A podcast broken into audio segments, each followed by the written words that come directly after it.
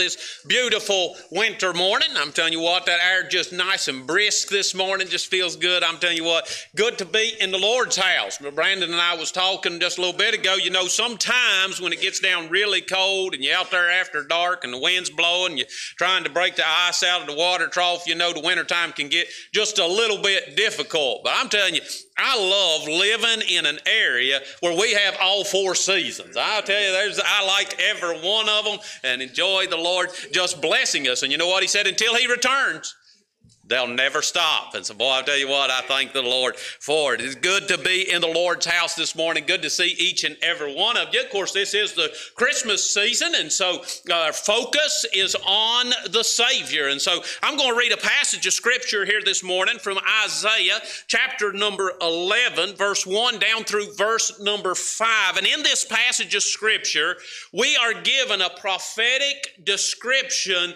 of who our Savior will be. And so I'm going to read this this morning. I want you to follow along with us and consider the Savior that God sent to us. In Isaiah chapter number 11, starting in verse number 1, the Bible says, And there shall come forth a rod out of the stem of Jesse, and a branch shall grow out of his roots.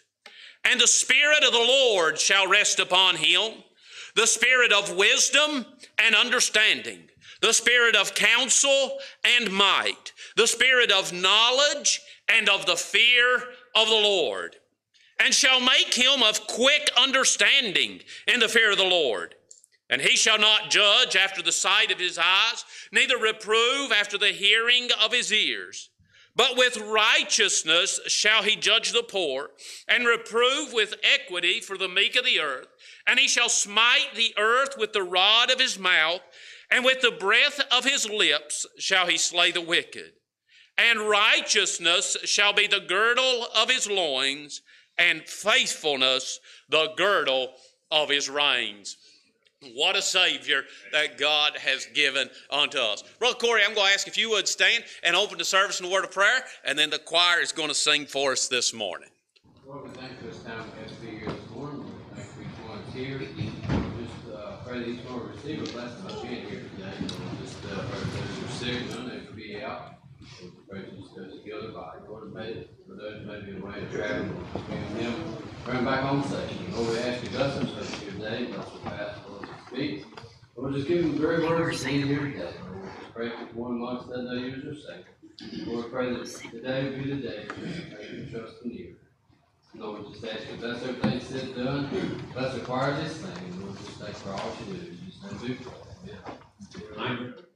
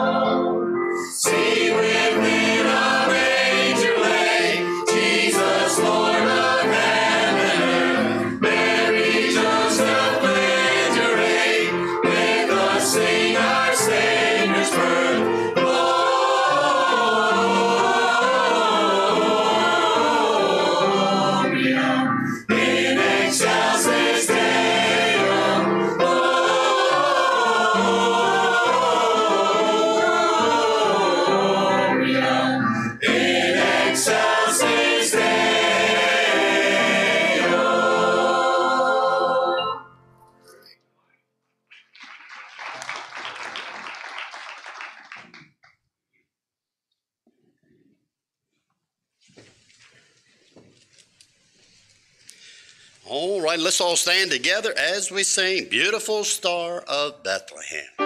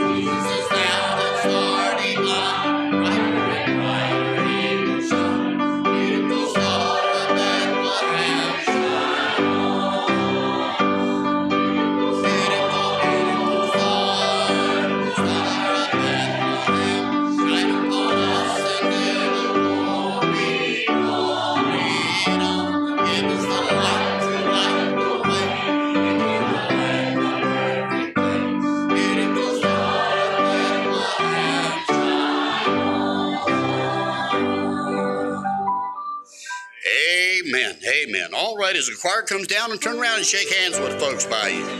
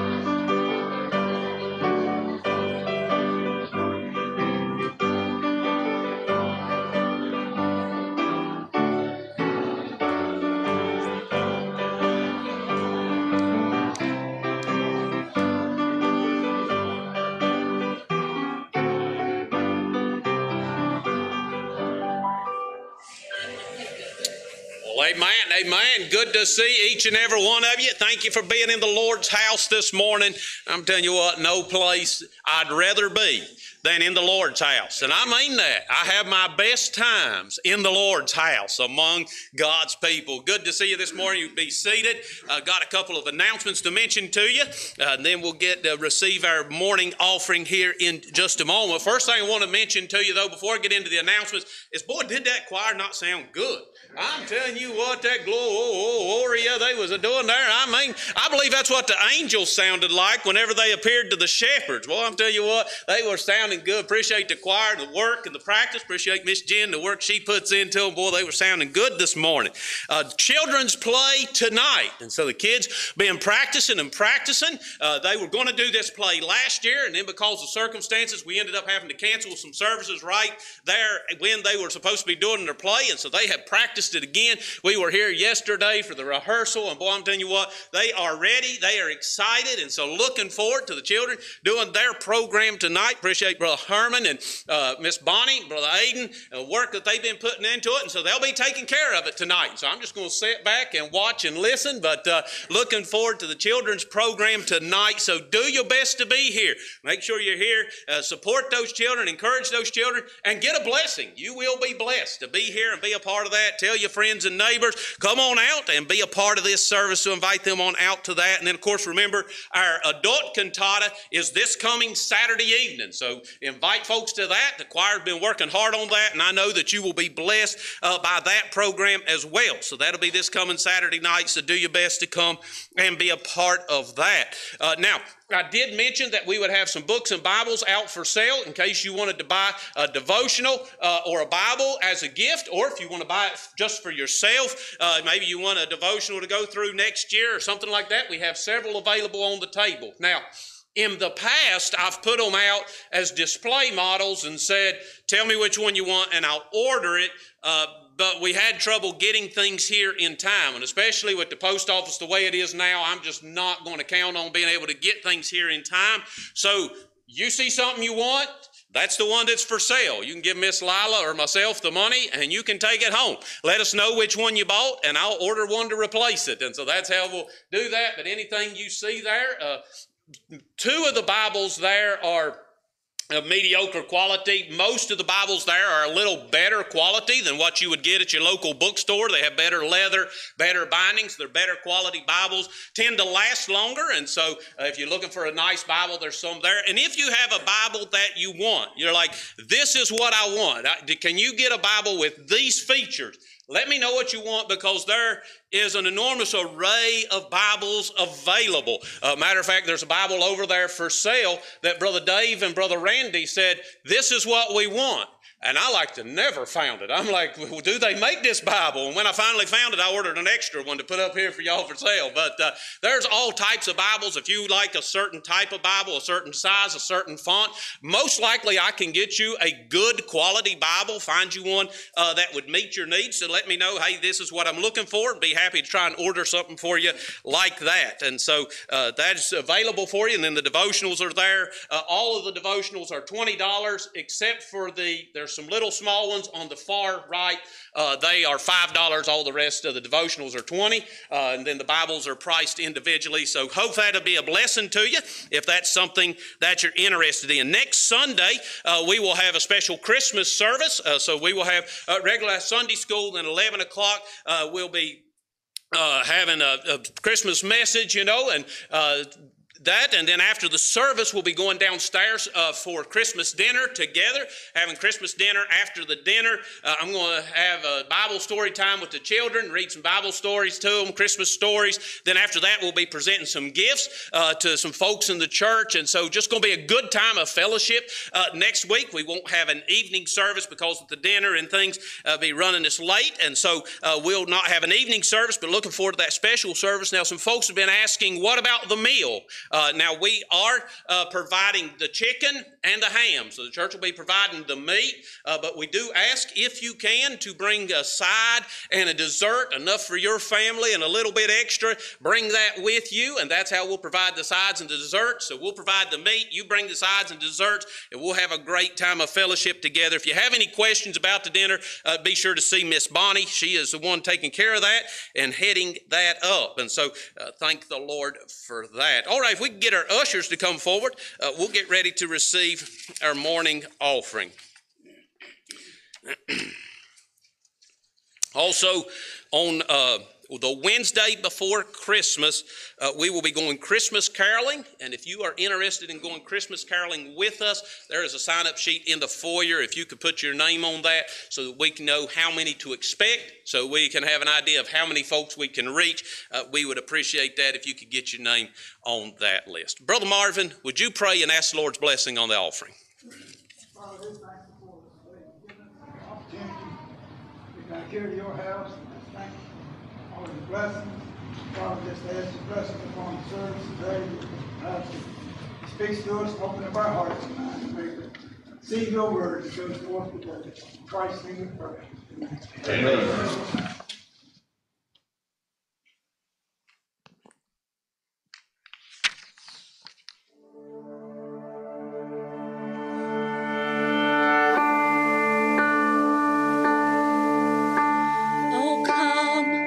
you unfaithful,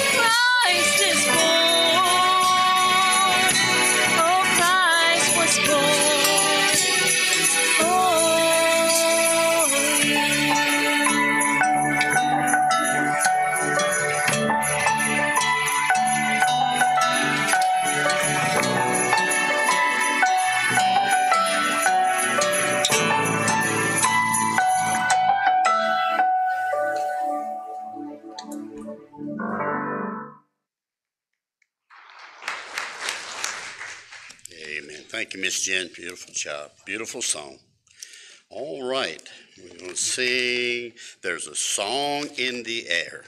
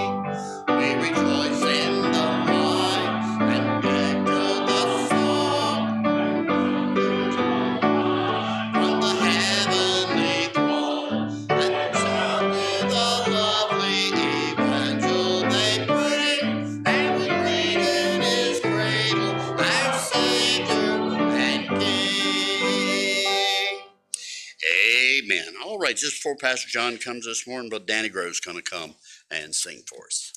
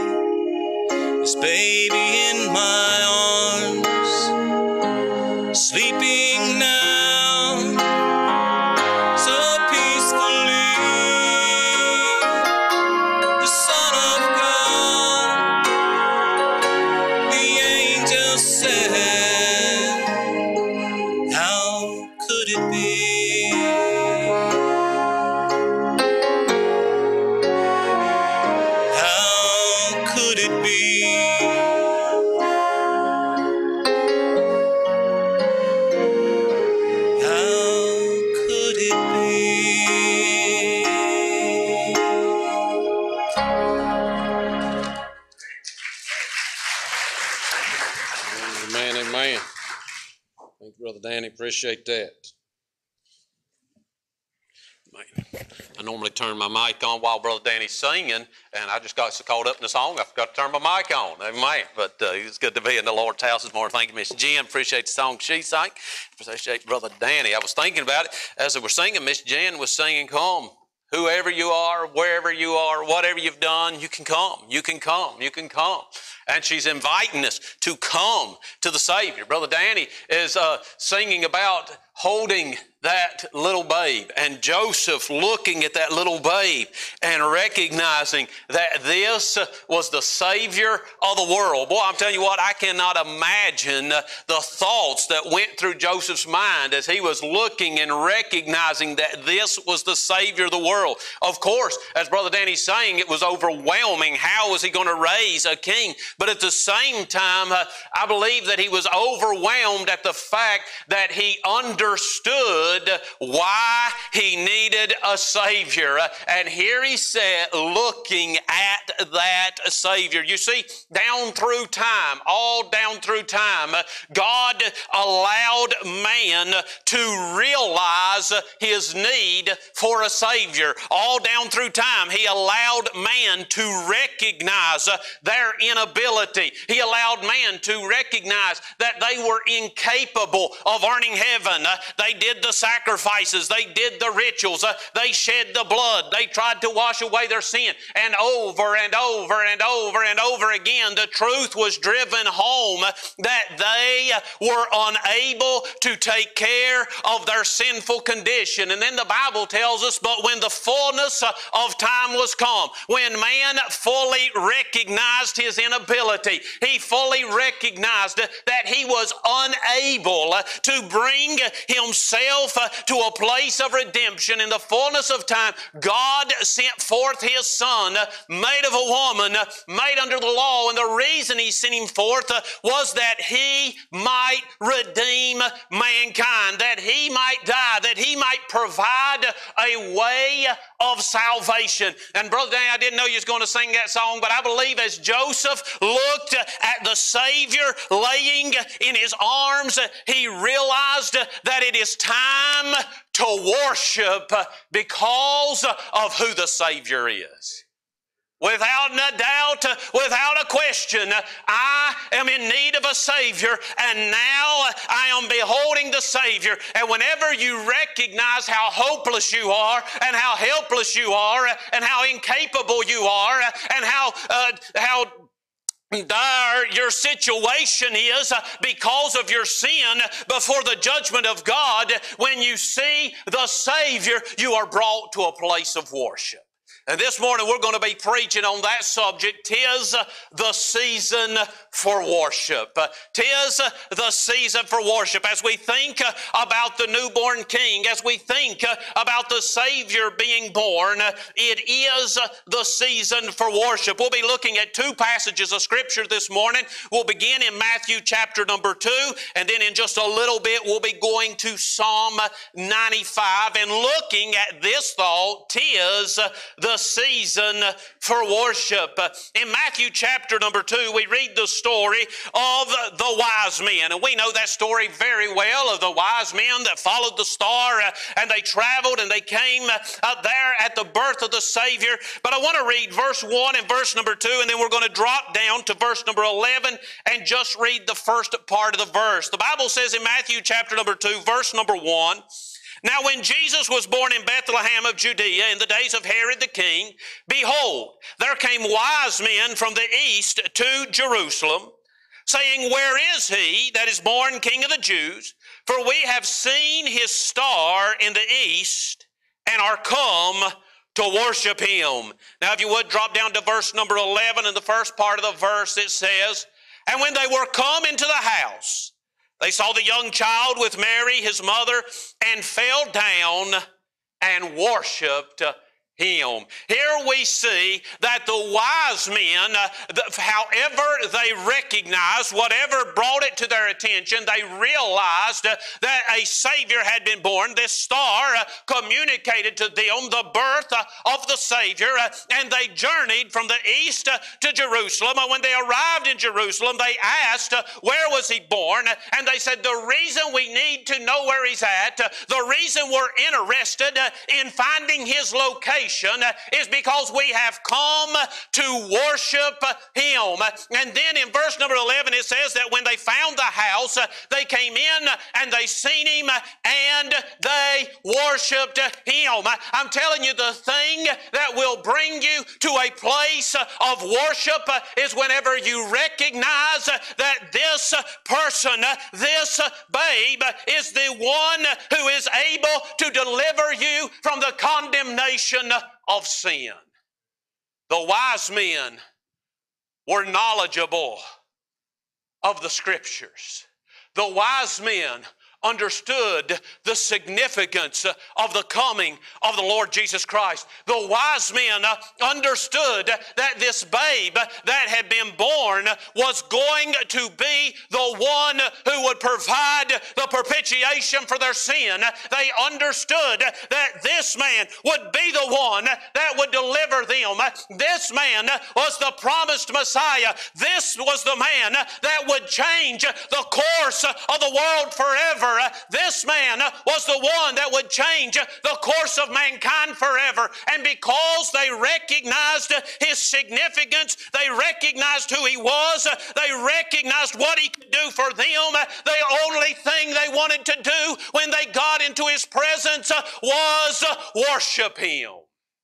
You know what? I believe a lot of times uh, we take the Lord Jesus Christ uh, for granted. Uh, we take His sacrifice uh, for granted. Uh, we take what He's done for us uh, for granted. And many times we fail to simply worship Him. The wise men showed up and they said, We have come to worship Him. I want us to go over to Psalm 95, and here in Psalm 95 is a passage of Scripture that I believe directs us how and why to worship the King. So we're going to go over here to Psalm 95. And this morning I want us to look at the subject of worshiping the King. In the same way that the wise men traveled that they might worship Him, I want us to look this morning at how and why we ought to worship the Savior. The Bible says in Psalm 95 and verse number 1, Oh come, let us sing unto the Lord. Let us make a joyful noise to the rock of our salvation. Let us come before his presence with thanksgiving and make a joyful noise unto him with psalms.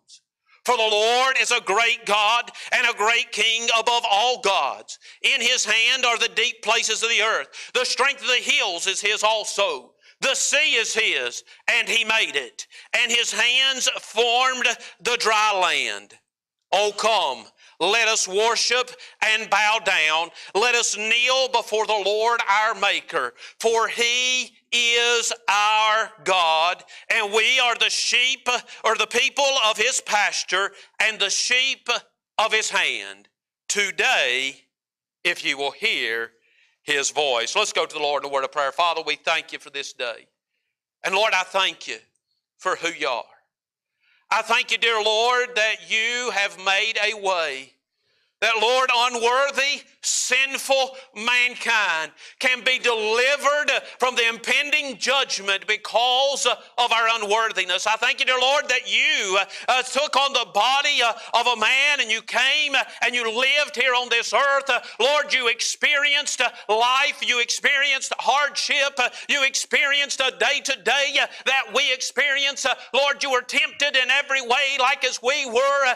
Then, Father, you went through this life Uh, and Lord, at the end of your life, you lay it down, Lord, that we uh, might have a way of salvation. And Father, Lord, we come before you this morning, and Lord, our desire is that we might worship you for who you are and what you have done for us. Father, I pray that you will bless your word this morning. I pray, dear Lord, that you will fill me. I pray, dear Lord, that you will speak through me. Lord, you know what needs to be heard this morning. You know what needs are in the congregation. Lord, you know who is here. You You know the struggles that they're facing. You know the conviction that is in their heart. Uh, Father, I pray that you will use me as your vessel. Lord, that you will speak through me. And Father, Lord, that through this message, uh, Lord, we as your people will be brought uh, to a place of adoration of you and who you are. And Lord, if there be one here that has never accepted you as Savior, Father, Lord, that today, today, today, you will show them their need for a Savior. And Father, I pray that you'll bring them to a place of repentance. Thank you, Lord, for your goodness. Thank you for sending your Son. Bless now as we look into your word. And Father, we'll praise you in Jesus' name. Amen and amen. When we look in this passage of Scripture, David here uh, is worshiping uh, the Lord. David uh, is acknowledging God for who God is. Uh, David, if you read the Psalms, was a man uh, who was constantly overwhelmed with the goodness of God. He is someone who was constantly in awe of the awesomeness uh, of our God. David was someone who readily recognized his insignificance uh, in comparison to the magnificence uh, of the God that he served. And as David wrote through the Psalms, uh, his Psalms are often uh, songs of worship uh, that he lifted up before God because uh, of who God was to him. And here in Psalm 95, we see that David is worshiping the Lord. And as we look down through this psalm, we see two things that I want to point out to you this morning. First of all, we will see that David shows us how we ought to worship when we come before the king. And then, second, he will show us reasons for worshiping the king. And so, this morning, I want us to look very quickly this morning at these two things. First of all, how to worship. How to worship. Many times we talk about worship. Many times we say we come to church to worship. Uh, many times we say that as Christians we ought to worship. Uh, but many times uh, it is just a term uh, that we hear. It's a terminology that we use uh, that we never put uh, into practicality. We never really understand exactly what it is uh, that we're supposed to do. How is it uh, that I'm supposed to go about uh, worshiping God? Now, there's many ways that you can, but David covers a few of those in this passage this morning. Let's start by looking in verse number six, uh, where David says, Oh, come, let us worship and bow down. Let us kneel before the Lord our Maker. I believe that we see here that whenever we worship the King, first we are to worship in humility. David said, Oh, come, let us worship and bow down. We are to worship in humility. In bowing down before our Creator, we are symbolizing that I understand that He is greater than me. I understand that He is more powerful than I. I understand that He holds my breath in His hand. I understand that the life that I live is a gift from the Almighty Creator. And when I bow before Him, I am humbling myself before the one that created heaven and earth. I am recognizing uh, His uh, magnificence uh, and my insignificance, and I am letting Him know I am communicating to Him that I understand that He is far beyond and above me.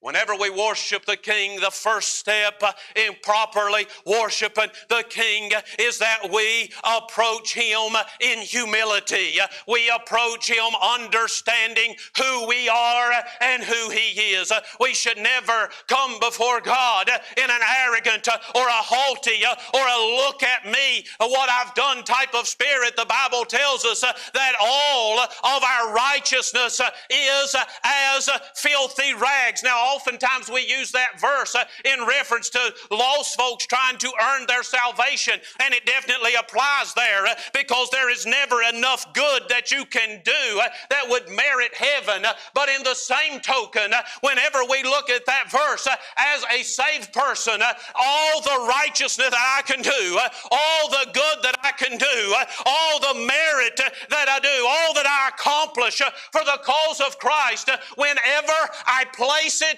beside the holiness of the Lord Jesus Christ, all that I have accomplished, all the good that I have truly done is as filthy rags beside the purity of the Lord Jesus Christ. And whenever I recognize that I am unworthy, it changes the way that I approach the Savior. Whenever I think that I am worthy, whenever I feel that I am all that, uh, whenever I feel that I am accomplishing things, uh, whenever I feel that I am somebody uh, in the work of the Lord, uh, and I come to God with a haughty spirit, uh, with a look what I have accomplished uh, type of spirit, I am not coming in a spirit of worship. Whenever I worship, I must come with an humble, broken down, contrite spirit, understanding who He is and who I am. When we worship the King, we first uh, must worship in humility, but then secondly, we must worship uh, in reverence. Oh, come, let us worship and bow down. Let us kneel before the Lord, our Maker. You say, well, this sounds like the same thing. It is similar, but it's very different. Whenever I talk about humility, I'm talking about understanding who I am. When I talk about reverence, I'm talking about understanding who He is. Humility says, I understand that I am nothing. Reverence says, I understand that you are everything. Humility says, I can do nothing. Reverence says, you can do everything. Humility says, I am worthless. Reverence says, you are worthy. Humility says, I cannot accomplish it of my own power. Reverence says, I can do all things uh, through Christ uh, which strengtheneth me. Uh, Whenever we worship the Lord, we come in humility, understanding who I am, but we come in reverence, acknowledging who He is. Whenever you come with those two things in place, uh, humility and reverence, uh, you will enter into uh, a place of worship. We see that we need to worship with humility, we need to worship with reverence. But then if you go up to verses 1 and 2, we see some action.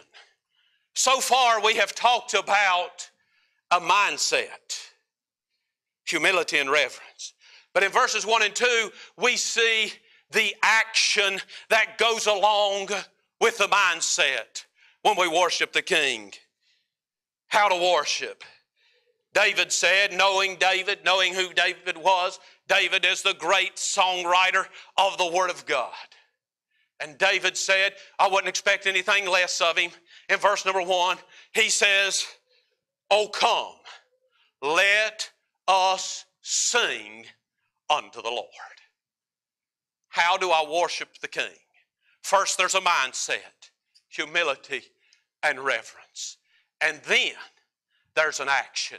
And the first action that we see here uh, is uh, singing. Now, I don't know if you recognize this or not, but the Lord loves for His children to sing. Now, His other children may not love for you to sing. But the Lord loves to hear His children sing. The Lord loves for His people to sing unto Him. The Bible says, speaking to yourself in psalms and hymns and spiritual songs, singing and make a melody in your heart to the Lord. This is something that God wants His children to do. Every person who is a born again child of God ought to be a person who sings unto the Lord. What do we sing about when we're singing to the Lord? We sing about our humility and His reverence. We sing about our inability and His capability. We sing about the fact that He's the Savior. We sing about the fact that He's the Redeemer. We sing about the fact that He took someone that was worthless and undone and He delivered us. We sing about the fact that He picked us up out of the miry clay and He set our feet on a rock and He established our goings. We sing about uh, our relationship. We worship Him in song. And I believe that it is vitally important uh, that every Christian uh, be a person whose heart is filled with singing unto the Lord. Now, I didn't realize that I was going to run off on this rabbit trail I'm getting ready to run off on to, but it just seems like the Lord's directing me this way. So we're going to run over here real quick, all right? People ask me, Pastor John, what is wrong with secular music? There's, no, there's nothing wrong with secular music, is there? And I'll, I'll readily tell you, there are a lot of secular songs that there's nothing wrong with. I mean, when you're singing about cornbread and pinto beans, and I mean, you're, you're, you're singing about, you know, good old down home living and, and the things that you love and the things that you enjoy, and you listen to those secular songs and you can connect with those secular songs, and it reminds you of home, or or maybe it reminds you of family, and you're like, Pastor John, there's nothing wrong with that. No, there's nothing wrong with that. Not at all. But if the only thing that is ever playing on your CD player, excuse me, I'm being vintage here, aren't I? The only thing that's playing on your iPod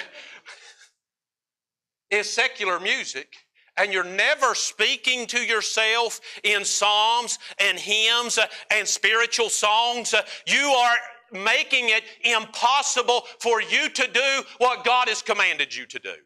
Because every time you break forth in song, you are singing about your earthly experiences. You are singing about this, uh, this mortal earth. You are singing about this imperfection, and that is what you're constantly singing about. And God said, My people uh, need to worship me, uh, and they need to worship me uh, by singing about me. They need to worship me by singing to me. They need to worship me by lifting their hands up in praise. I want to say, is it wrong to listen to secular music? No, I'm not going to say that you're going to go to hell for singing secular music, but you sure going to miss out uh, on some good fellowship uh, between you uh, and the Savior if you don't learn to speak to yourself in psalms and hymns and spiritual songs.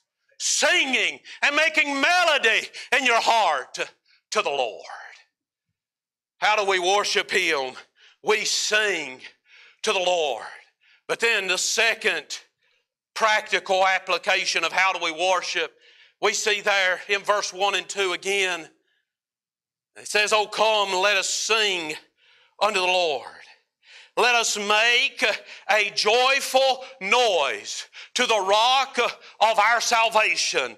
Let us come before his presence with thanksgiving and make a joyful noise unto him with psalms. First of all, we worship the Lord through song, but then the second way that we see David describing here in this passage of Scripture that we worship the Lord is through audibly praising the Lord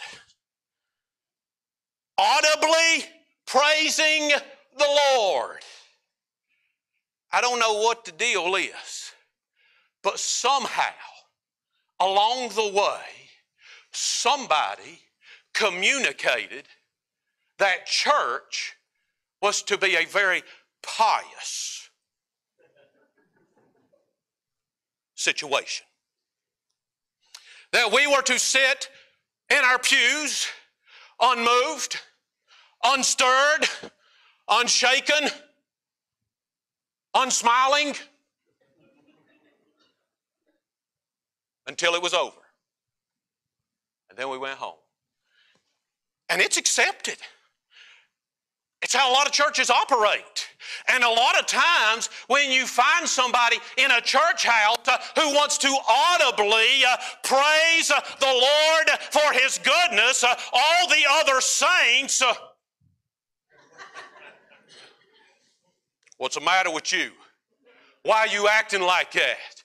Do you not realize you in church? Let me just explain something to you right here, real quick. I'm just going to touch on this and move on. That pious attitude in the church house is nowhere in this book. Nowhere. You will not find it in this book. You know what you find in this book? Uh, you find that the Bible says He wants us to make a joyful noise. Uh, that means uh, He wants us to be loud. Have you ever heard noise that was quiet? No, noise isn't quiet, noise is loud. You find in this book, He says, when you worship me, uh, lifting up holy hands uh, without wrath and doubting, uh, when you worship me, uh, He said, I want you to let the world know uh, that you are excited about me. How do we worship? Uh, I'm just trying to put this in practical shoe leather. Uh, Worshiping God is to be audible, uh, it is to be seen, uh, it is to be visible. Uh, folks are to know and to understand that you appreciate who your Savior is. How do we worship? First, there's a mindset. I'm nothing and He is everything. And you cannot worship until you enter that mindset. But then once you enter that mindset, it is natural to become overwhelmed with your recognition that you are nothing and He is everything and that He loved you anyway. That you are nothing and He is everything, and yet He sent His Son to die for you. That you are nothing uh, and He is everything, uh, and yet uh, He left the realms of glory uh, to take on the body of a human uh, and to live on this earth uh, and to suffer and to bleed and to die for you. And you begin to recognize that, and it gets overwhelming, and you cannot help but audibly praise the Lord. I want to say that we need to start obeying the Word of God and learn to start worshiping the Savior. It is a season of worship. David tells us here how to worship with humility, with reverence, with singing, and with praise. But then, secondly, I want to look at some reasons for worship. And David gives us several reasons that we ought to worship the Lord. And we could probably just park and preach on every one of these as a message in and of themselves, but we'll just try to move through them quickly this morning. If you look in the Psalm 95, David gives us several reasons. The first reason that he gives us is in verse number three, where he tells us that we ought to worship him because of his position. He says, For the Lord is a great God and a great king above all gods. We ought to worship him for his position. Now, I just want to mention right here, I love how David started this. He said, For he is a great God. Before he got over here to his position, he stopped and talked about his personality just a little bit. You see that our God is not like other gods. Every other God that man has ever devised and thought up, every other God is focused on themselves and their own benefit and their own gain. But our God is not that way. He is a great God. You see, our God, before the beginning of time, He existed in eternity past. He was the ruler uh, and controller uh, of everything. He was uh, the one supreme being that controlled and had dominance over everything. He was righteous in who he was, and he had complete control in eternity past. But he said, I want to create a creature that I can fellowship with. I want to create a creature that I can, I can communicate with, I can talk with, uh, someone that we can have a relationship together. So God, in His wisdom, uh, created uh, the world that we live in. Uh, He created the universe uh, that we see. Uh, He created everything that we know and see and understand. He made it all. And then he created man. And he set man there in the garden. And he said, I want to have a relationship with mankind. But I do not want it to be a forced relationship. I want it to be a willing relationship. Therefore, I will give to him a free will to choose whether he will have fellowship with me or whether he will go his own way. Because of the free will, we know that Adam and Eve took of the fruit of the tree. They disobeyed God and they broke the relationship. Now, don't forget who I, when I told you who this was. The supreme being, the ruler of everything, righteous, supreme, in control, no one to answer to, who created man of his own will and desire. And he made man, and he put man on the earth that man might have a relationship with him. And the man disobeyed God. At that moment, God could have destroyed everything he created and been perfectly righteous in doing so. But he said, No, I will make a way that that relationship can be restored. And he sent his son be born in a manger, to live his life, to give his life, that that relationship might be restored, that man could have fellowship with God.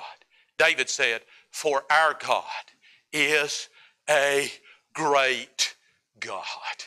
We can worship Him because of who He is. Not only do we see who He is in His actions toward us, but we see also uh, His position uh, above all the earth. It says, and a great King above all gods. Uh, we can worship Him because there is none, there never has been, and there never will be any that can raise above and be superior to the God that we serve.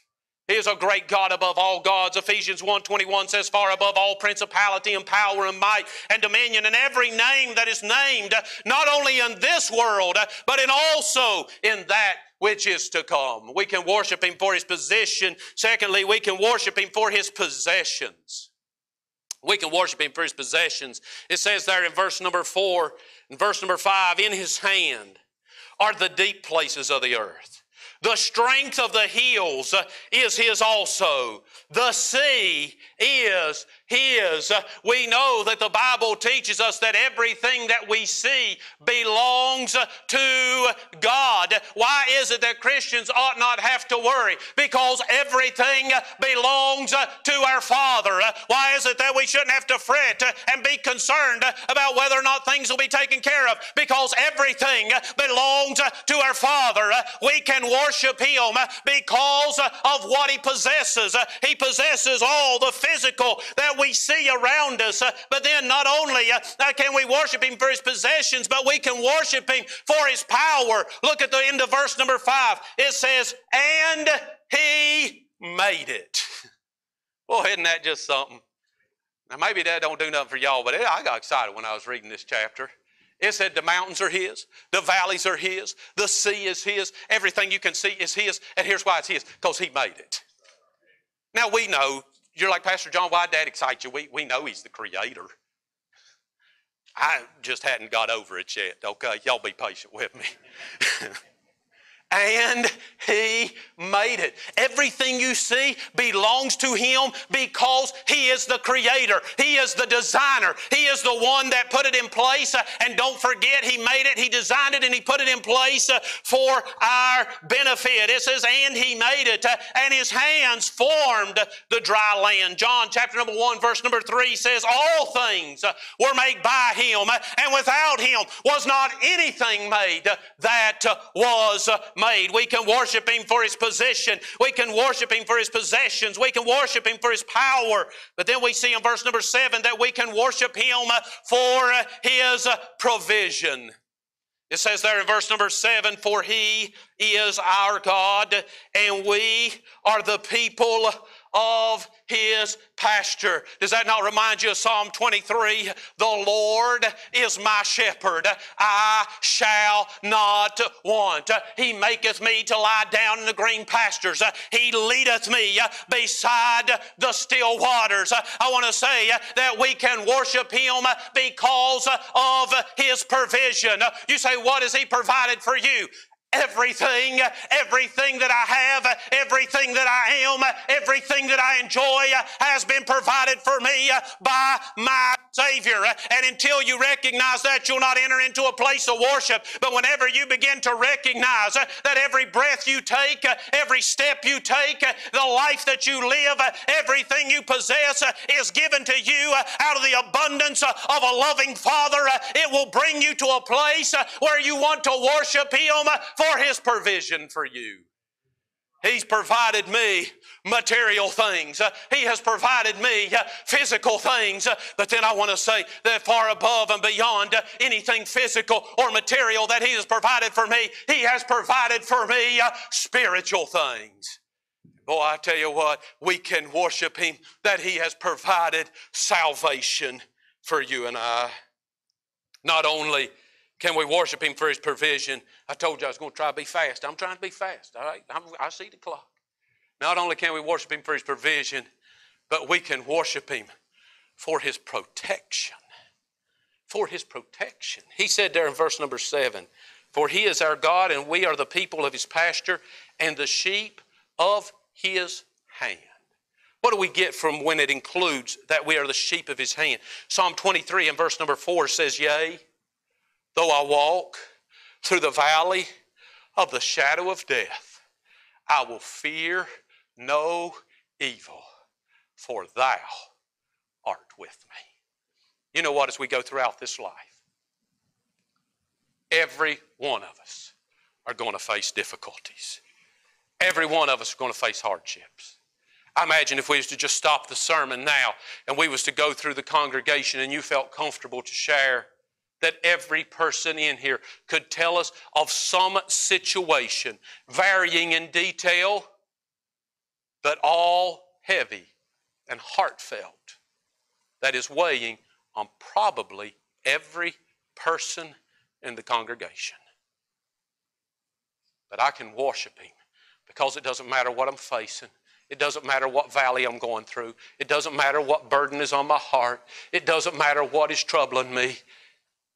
His hand is guiding me. Yea, though I walk through the valley of the shadow of death, when I am at my lowest point, when I feel that there is no hope, when I feel that there's nowhere else to turn, when I feel that I've come to the end of my rope, yea, though I walk through the valley of the shadow of death, he said, I will fear no evil.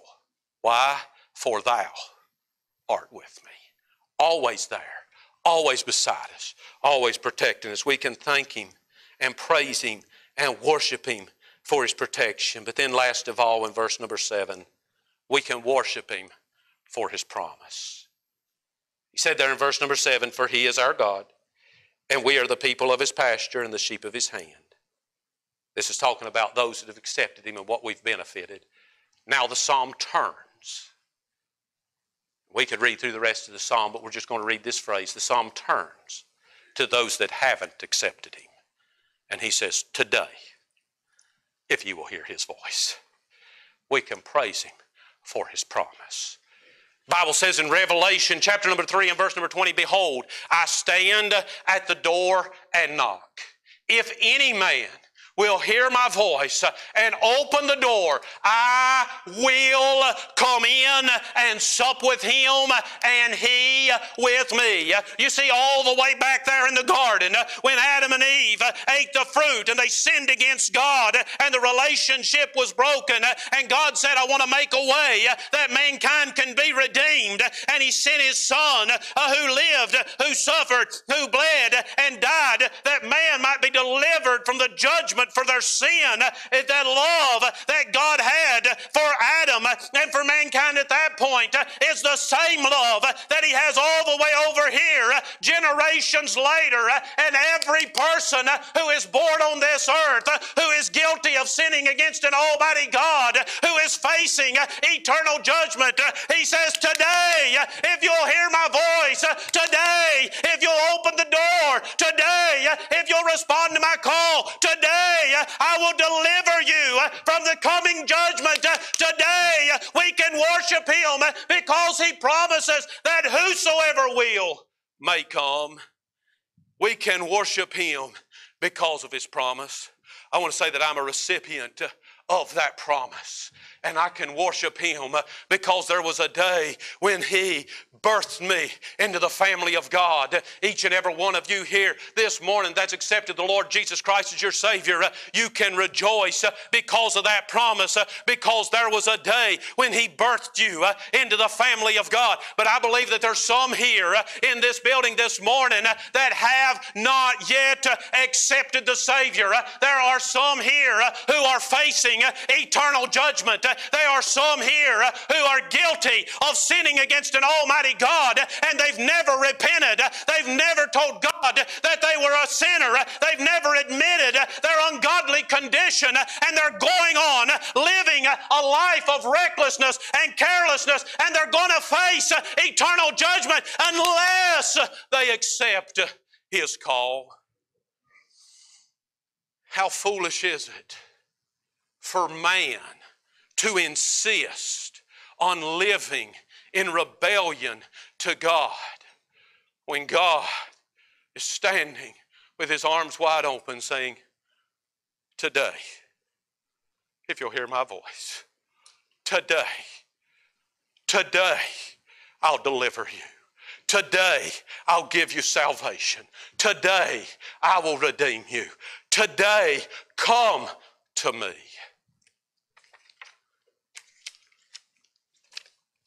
You see, it doesn't matter how good any of us think we are. It doesn't matter how many good things we've done. It doesn't matter how moral we've lived. Whenever you compare the best of us to the righteousness of the Savior, it becomes evident just how filthy we are. And it doesn't matter how good man may think we are, if we have never repented of our sin, if we have never trusted in the Lord Jesus Christ for our eternity, then you are facing judgment. Now, folks will say, How could a loving God throw a good person like me into hell? How could he do that? It seems like a logical question until we think about it honestly. Because God says, I want you to choose. But I am standing here with arms wide open. I'm leaving it up to you. But I am begging you to come to repentance. I'm leaving it up to you, but I'm letting you know ahead of time that if you don't come to me, you will suffer for eternity. I'm leaving it up to you, but I'm letting you know that if you'll come to me, you will live a life of bliss in eternity that I cannot describe to you. I'm leaving it up to you, but I'm begging you to come to me. So whenever you ask the question, how could a good God put a person like me in hell? God isn't the one who does it. You put yourself there. He is begging you to come to Him. And this morning, we can worship Him because of His promise. The wise men journeyed from the east to Jerusalem. Now, there's a lot of speculation about how long that trip took. Some assume that Jesus was still in the manger. Some assume that he may have even been a couple years old when the wise men arrived. But there's no question that they journeyed for quite some time. They didn't have modern transportation. They traveled across rough terrain and not so great of uh, transportation vehicles a long way. They came to Jerusalem, weary, tired travelers. The king's company said, How can we help you? They said, We have come to worship him. They understood who he was. It was worth the, it was worth the travel. It was worth the hardship. It was worth the difficulty. It was worth the time because he was worthy of the worship. My question this morning is Are we worshiping him? I'm going to ask each of you to stand to your feet. Miss Debbie's going to come to the piano. Christians, let's not get so wrapped up in modern everyday life that we forget to worship the Savior. Let's not get so haughty and stuck up that we refuse to worship the Savior. Let us enter into a place of humility and reverence uh, to where we lift uh, our arms uh, in worship uh, to the one who is worthy. Christians, let's not get to a place that we fail to worship. But then this morning, I also want to say to those that's never accepted Christ, you're facing judgment, and we're trying to warn you. I wouldn't be surprised if there weren't several in the building this morning that have never accepted the Lord Jesus Christ as your Savior. The reason we celebrate Christmas is because a Savior was made available for you and I so that we could be born again. No better time to put your trust in the Lord Jesus Christ than today. As Miss Debbie plays, if the Lord spoke to your heart, you come.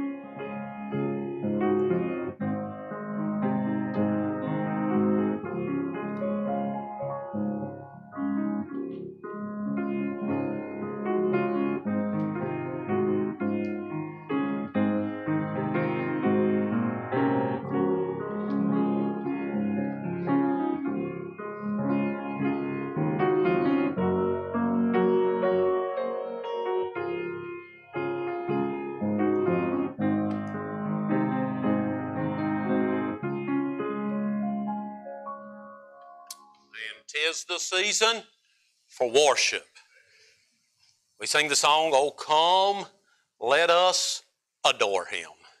He is worthy of our worship. Let's make sure the world knows that we are worshiping the one who can change the world. Worship. He's worthy of worship. Don't forget to be here tonight. Boy, I'm telling you what, these kids have practiced and practiced and practiced, and they are excited and they look good doing it. So be here tonight and watch the presentation, be encouragement to the children, and receive a blessing. Be at 6 o'clock. Brother Ted, would you pray and dismiss us? Father God, we thank you so much for this season when we can bring to remembrance the fact that our Lord and Savior came as a child. And we can worship him for what he did during his lifetime. Father, part of worship is being faithful.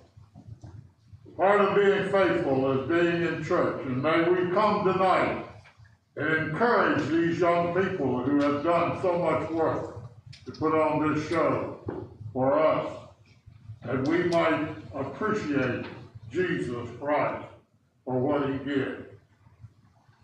We pray, Father, that if there is one in this house today who knows not the Lord Jesus as his Savior, that this is, will be the day that he will grab someone and have them show him or her who Jesus is through the Word of God.